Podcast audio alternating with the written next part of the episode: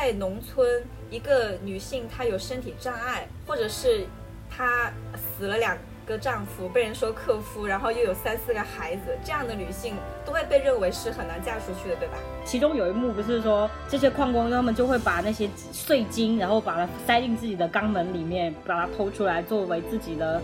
储蓄嘛。我觉得可能好电影都是有这这种感觉吧，就像鲁迅说的，把美好的东西毁掉。我觉得我们去看苦难，或者是电影去呈现苦难，其实我觉得他都是希望希望这个世界更好的。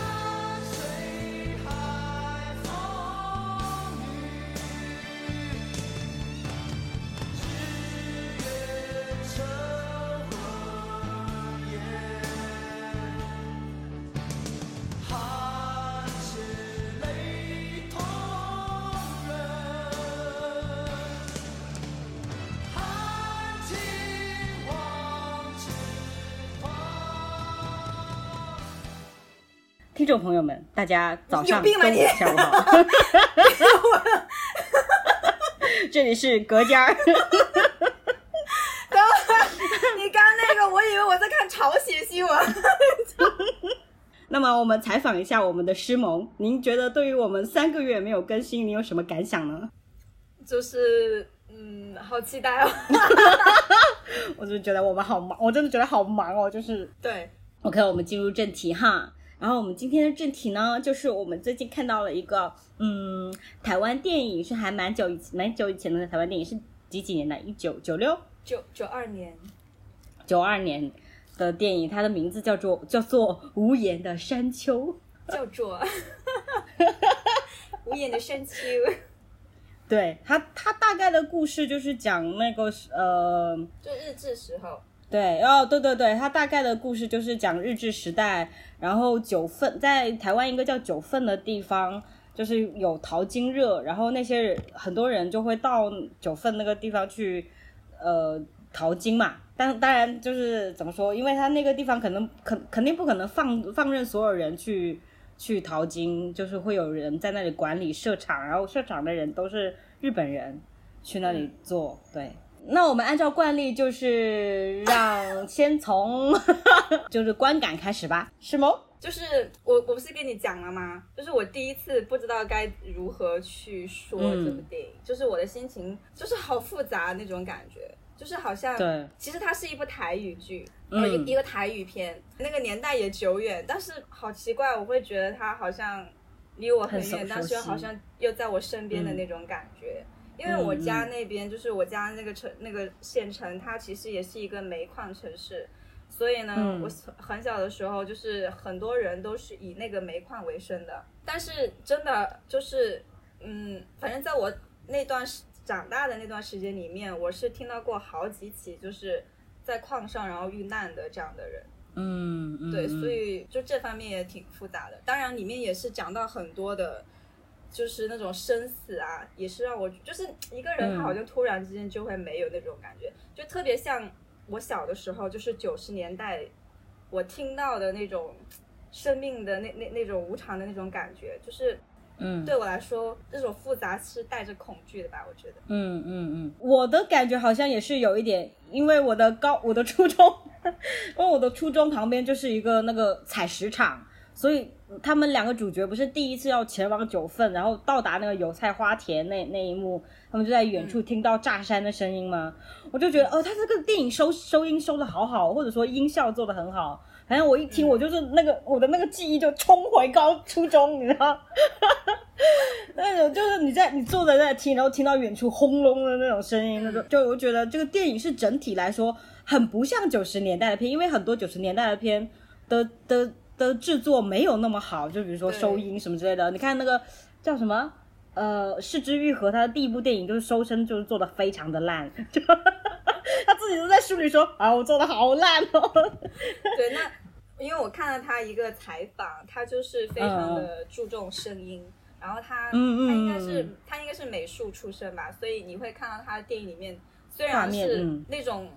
那种环境其实是不好的，但是你会看得出那种美感。对，好漂亮，就是。怎么说？我觉得第一幕不是就是在讲他那个那个呃淘金潮的传说嘛，说有什么金蟾蜍嘛，就是那一幕都都非常好看。他就是一堆大男人挤在一个那个里面，然后嗯挤在一个屋子里面，那个棕，我觉得他整个那个第一幕的那整个画面是棕色的嘛，它就是不同的棕色就在那个画面上，我就觉得哇，好厉害哦那种感觉。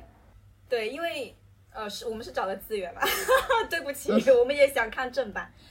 所以呢，我觉得他这个开头也是让我觉得很惊讶的。呃我本来以为嗯。想说，因为有的资源是不完整的，然后我他一嗯。开头就用这样的一个画面来呈现，他没有任何的前面的像其他电影一样有一个、嗯嗯，有一个交代或怎么样的，他突然就这样，然后我生怕是我错过了什么，然后我还去查这个电影的总时长是多少，然后核对了一下，然后才继续往下看。所以我觉得他开头也是比较，我觉得就是我现在做一个二十一世纪的人，我还是会觉得很新奇。嗯嗯嗯，我也觉得他用他的故事背景的交代方式就很，我也不知道怎么说，就很很预言那种感觉。而且他前面不就说了吗？我觉得什么三你这一点三两的命要，嗯嗯哦，对，就是你刚刚说那个三两的命不要要五两嘛。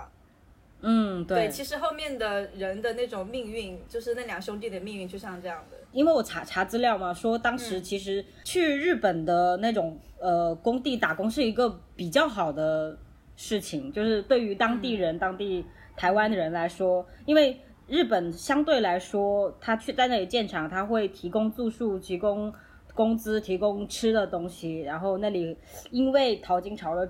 存在，然后九份那边就发展出了那种很旺盛的服务业啊之类的，因为电影里面有提到嘛，那个。嗯妓呃那个妓户妓女户，然后其实来说对他们来说是一个比较好的工作。电影里面其实也有展现，因为他们原本两个主人公不是某个地主家的长工吗？对吧？对，然后后来他们是逃了去做去做去做那个叫什么去做淘金，对，做矿工。哦，然后我就觉得，但是其中你也可以看到，它就算是一份比较好的工作，我觉得就对比我们现在大厂一样，但是他们依然非常的痛苦，非常的非常的不开心，然后一直被压榨。他我想说，这些矿工其其中有一幕不是说。这些矿工他们就会把那些碎金，然后把它塞进自己的肛门里面，把它偷出来作为自己的储蓄嘛。这就我讲真的想说，就是他们这些人夸推那些呃碎金子，能能推多少呢？就还要就一个一个检查肛门，就是说让他们全部吐出来。对啊，我觉得那一幕我真的，我真的，而且我觉得可能好电影都是有这这种感觉吧，就是把美好的东，就像鲁迅说的，把美好的东西毁掉。那种那种感觉，那那那个那个女孩子，就中间有一个有一个呃，在妓女户里面工作的女孩子，她是真的是非常美好、非常纯真的一个，嗯，又要长得又好看的女孩子，她就是要要通过某种手段把好东西就毁掉，然后中间也有爱情，也要把爱情也毁掉，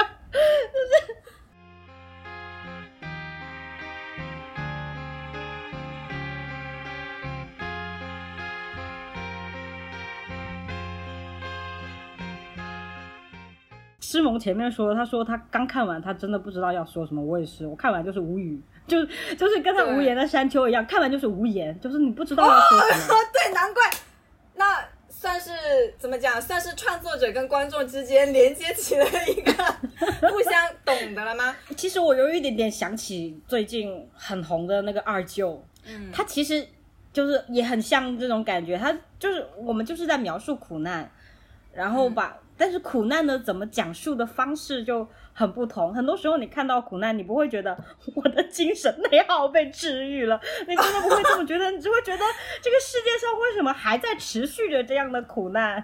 对吧？对啊我不会觉得看到二舅，我会觉得天哪，他活得好努力哦。他我他真 我是我真的觉得就是很很神奇嘛，就很多时候生活当中也是，如果你说你惨的时候，别人会跟你说你去看看谁，他比你更惨，就是，然后我就会经常想说，他的生活跟我的生活有什么关系吗？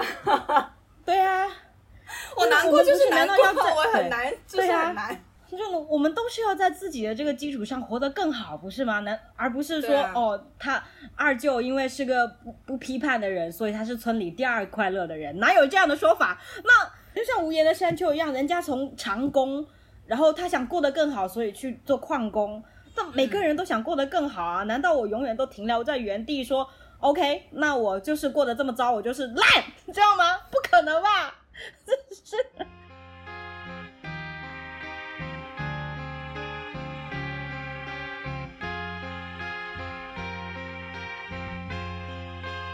其实我很喜欢那个，就是里面那个杨贵妹，就是那个那个女人，她养，就是他们两兄弟的那个嗯叫房东吧。嗯嗯。对，我就是觉得就是就是感感觉女性在那个年代的那种，嗯，你会觉得也是怎么讲？第一方面你会觉得是蛮可悲的，因为感觉女性在那个年代好像只能通过就是用自己的身体去养活自己那种感觉。嗯从另外一方面，我也挺欣赏，就是那个那个房东，我也是，对，我觉得他就过得很很他自己。怎么说？他可能是那个剧里面，虽然他又贫穷，又养了这么多孩子，又死了两个老公，然后又做又又卖身，对吧？但是我觉得他可能是这个剧里这个片里面最有尊严的一个人，就是他、他是过得最我觉得他好的那一个。他活得嗯很清楚。嗯，对，我觉得还有一个点就是，大家可能听我们前面说，又又是把美好的东西毁掉，又是苦难，我就只可能会有一点心理压力，不愿意去看。但、嗯但问题是，我觉得苦难是不能回避的，就像嗯你凭什么？要消费二舅的苦难去拯救你自嗯己，而不去体会别人里面苦难的那种痛苦、那种绝望呢？那种、嗯那种在像像电影最后说那种无缘，我跟这个美好的东西都无缘的那种感觉。我觉得我们去看苦难，或者是电影去呈现苦难，其实我觉得他都是希望，首先发现了生活当中的这些东西，然后希望这个世界更好的，而不是说苦难就是可能要怎么样的。包括那个二舅啊，我我那个，因为因为那个时候大家就是满屏全部都是治愈治愈，我也觉得 很离谱。然后我就去听了那个梁文道的那那一期节目嘛，我不知道你有没有听。嗯，他前面呢，因为我觉得他是一个很会讲话的人，他嗯前面就是在讲很多，就是可能就是一些好话吧，但是我觉得也是比较客观的那种好话吧。可是后面我就发现，他后半部分就会，我觉得算是更真实一点的话了。他就有讲到一句，他说很多人说这个是现代版的《活着》嘛，然后他就说了一句，他说我从来没有听过一个人看完《活着》的时候会说我被治愈了。对对，真的，对我虽然没有看过那本书，但是我看过那个电影嘛。然后嗯我有一个朋友，他是看了那本《活着》的，他跟我说的是，他看完《活着》的时候，就整个人就是哭的，就是讲不出话，没有，然后不会说我被治愈。就是他们这种都是被时代的洪流，就是没有办法推着往前走，就是时代随便给一个他们给一个小拇指就被弹一下，他们他们就是家破人亡 那种感觉，你就没有办法，你无言还是无言。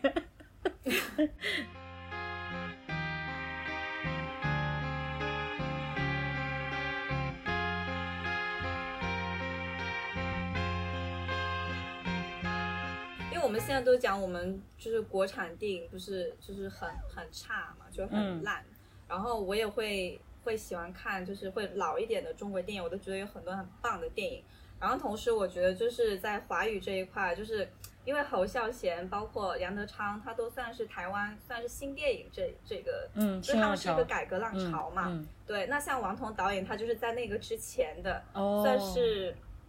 对，就算是会比较早，就是前就是前辈前辈的那种 电影人了。然后他们有他们那个时代的那种，我觉得是对于人的一个、哦一个理解吧，或者是嗯对土地的一个理解。所以我觉得，如果就是有的时候我看这部电影，后面我我自己隔了几天，我就是突然有一个感触，就是说。很多时候就是就是这些年都会说自己不爱中国了，这个会不会被被被，就是或者说是不爱中国电影？但是怎么讲？有时候觉得看到那么多的那些好的一些呃华语的一些一些电影，我会觉得其实是因为我们没有把这个文化传承的很好。嗯，就如果我们都能够像这个无言的山丘的这样的电影这样我我不信我不会爱中国电影。就是我们好像我们现在的电影，就像你最近很喜欢的《引入烟尘》，因为我没有看，所以然后我有看到啊，《引入尘烟》啊，《引入尘烟》，我有看到有人评价说，他对于苦难的描写好像可能是比较精致的。我我不知道，我是问你，我是说他的苦难 描写好像是中产阶级对于苦难的想象，而不是那个那个环境本身的那个苦难。我也不知道，我也不知道。嗯，我觉得，我觉得他不是中产阶级对苦难的想象，因为他嗯本身就是在那块土地上成长的人，哦，对然后他现在几乎也好像就是也是生活在那边跟贾樟柯一样。也不是，嗯嗯对，反正他不是说那种嗯很都市化的一个这样的。然后我也看到另外一种理解，就是说，就是以中国的现状来讲，其实这个女主还算是比较 幸运的，就是像童话一样的。当然，童话不童话，我不一定会赞同，但是也许她也算是幸运的，因为她的这个丈夫确实对她也还不错。那可能有很多跟她一样的人，其实可能并不会遇到这样的一个人，可能遇到的是一个家暴男，或者是 怎么样。哎哎，那我其实想问，就是因为两者其实都是在描述那种比较偏远地区的底层的人的生活状况嘛，那两个嗯对比起来，你觉得有有什么相同或者不同或者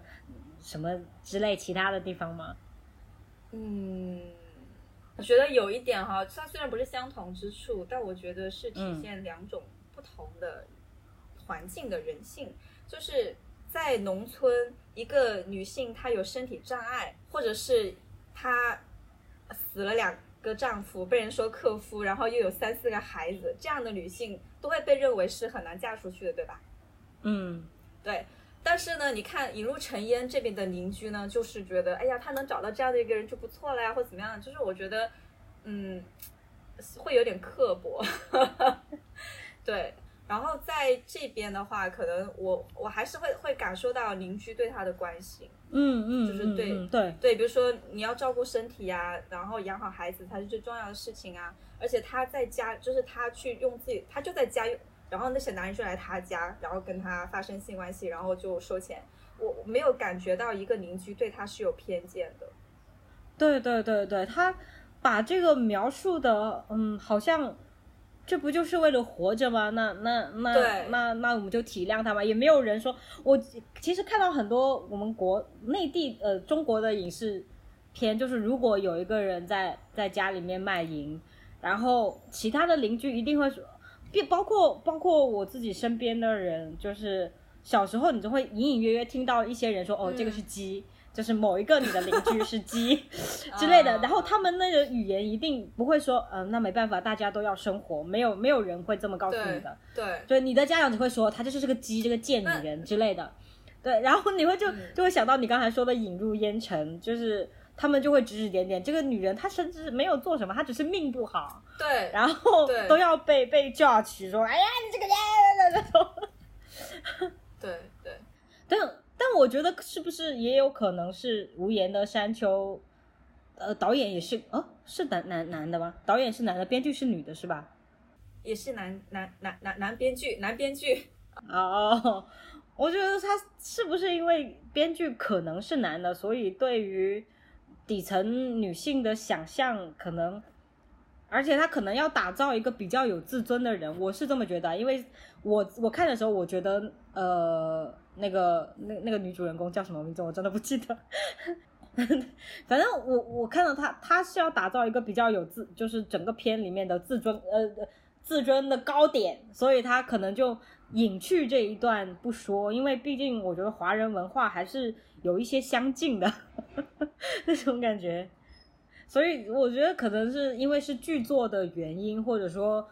呃导演自己的温柔，所以把这一段刻薄隐去了也说不定。但是我愿意相信那个社会是可能比我们这边更温柔，也说也说不一定啊。我觉得导演很有看法，他讲过一句话，就是说，在他生活的环境，他感受到的母系的爱会比男性更多，就是那种好，就是可能男性就是嗯在他那、嗯嗯那个年代，可能就会关心战争啊，或者是耻辱之类的这些东西。反正就是公共社会层面的东西，对。对，所以他他好像会觉得，在他心里面，就是女性会会更包容、更好一些吧。而且你想，在那个年代，其实好像确实就是，因为我们看到的邻居其实也都是女性，也许对对在那种生存的环境下，其实就是说女性会更懂得生存的意义吧。嗯，对，怎么说？就是因为社会结构决定的，女性只能吃男性剩下的东西。比如说，你这个职位你不要了，我才能去争，不然一般来说都会选男的，对吧？这种感觉，所以女性要更拼命的去活着，又 回到活着。活得比他久一点是吧？对，那你看，就是像无言的山丘里面也是啊，他他是他那个那个那个女主人公，她是肯定不可能跟男的一起下矿的。我觉得那个企业也不会招她，然后她就只能做就是。也是围绕那那那个那个里面的那种事情嘛，她去砍柴，把柴卖给厂里面用，然后把自己出卖自己的身体，让矿工 让让矿工来跟她做交易，然后他都是都是那一些男的绝对不会做的事情，就变成她来做，嗯，就那种感觉，我就觉得真的，反正这个电影是真的非常好的，推荐大家去看。谢谢大家点开这一期节目，我们今天是真的没有什么准备，就希望大家去看吧。好啦，今天就到这里啦，再见。拜拜。